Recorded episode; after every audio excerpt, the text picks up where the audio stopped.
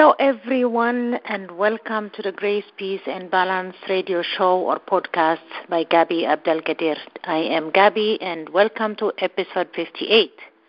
Stuck at home? Now what? Time to declutter part 3 Relationships. I hope you enjoyed my last two episodes where I talked about decluttering your mind and your home. Today, I will be talking about decluttering your relationships. Relationships for me come in many different forms. First, there is the personal relationships, family, friends, colleagues, etc., neighbors, etc. In any of those areas, there are always the one or more people who are either negative, complainers, and there are those who put you down or simply who don't wish to who don't wish you well or don't want to see you succeed or there is that person who gets in your nerve every time you see them or meet them. This is the time to declutter. It's time to wish those kinds of people well and let them go. I mean, let them go for good. But the secret is always wish them well. Okay? And then the second one is the social media. How many people are you connected with in social media? Be it Facebook, LinkedIn, or more? From all those connections, how many are actually active with you and or your posts? If they are the type or they're only to look, the curious type who only want to know what you're up to or what you're working on, but not care of anything you say or do, then they shouldn't be in your network.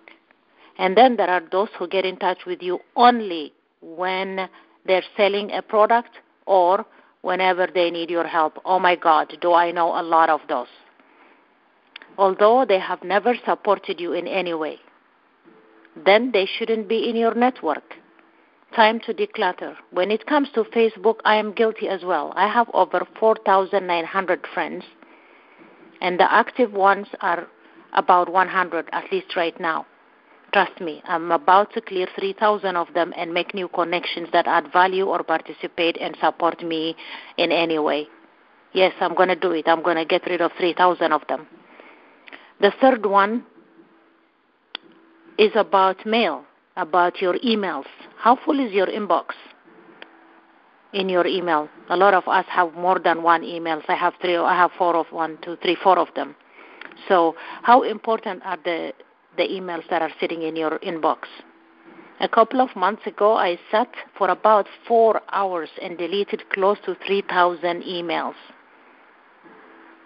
The reason that it took me that long is I had to be careful not to delete like important emails, so I had to read each and every one and then delete. So I deleted close to 3,000 emails. How about those subscriptions?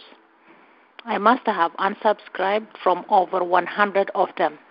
The problem I find is you sign up for one thing with one person, and before you know it, you get bombarded with five emails a day from that person. Not only that, all of a sudden, people you never heard of or subscribed with start to send you emails and sales promotions.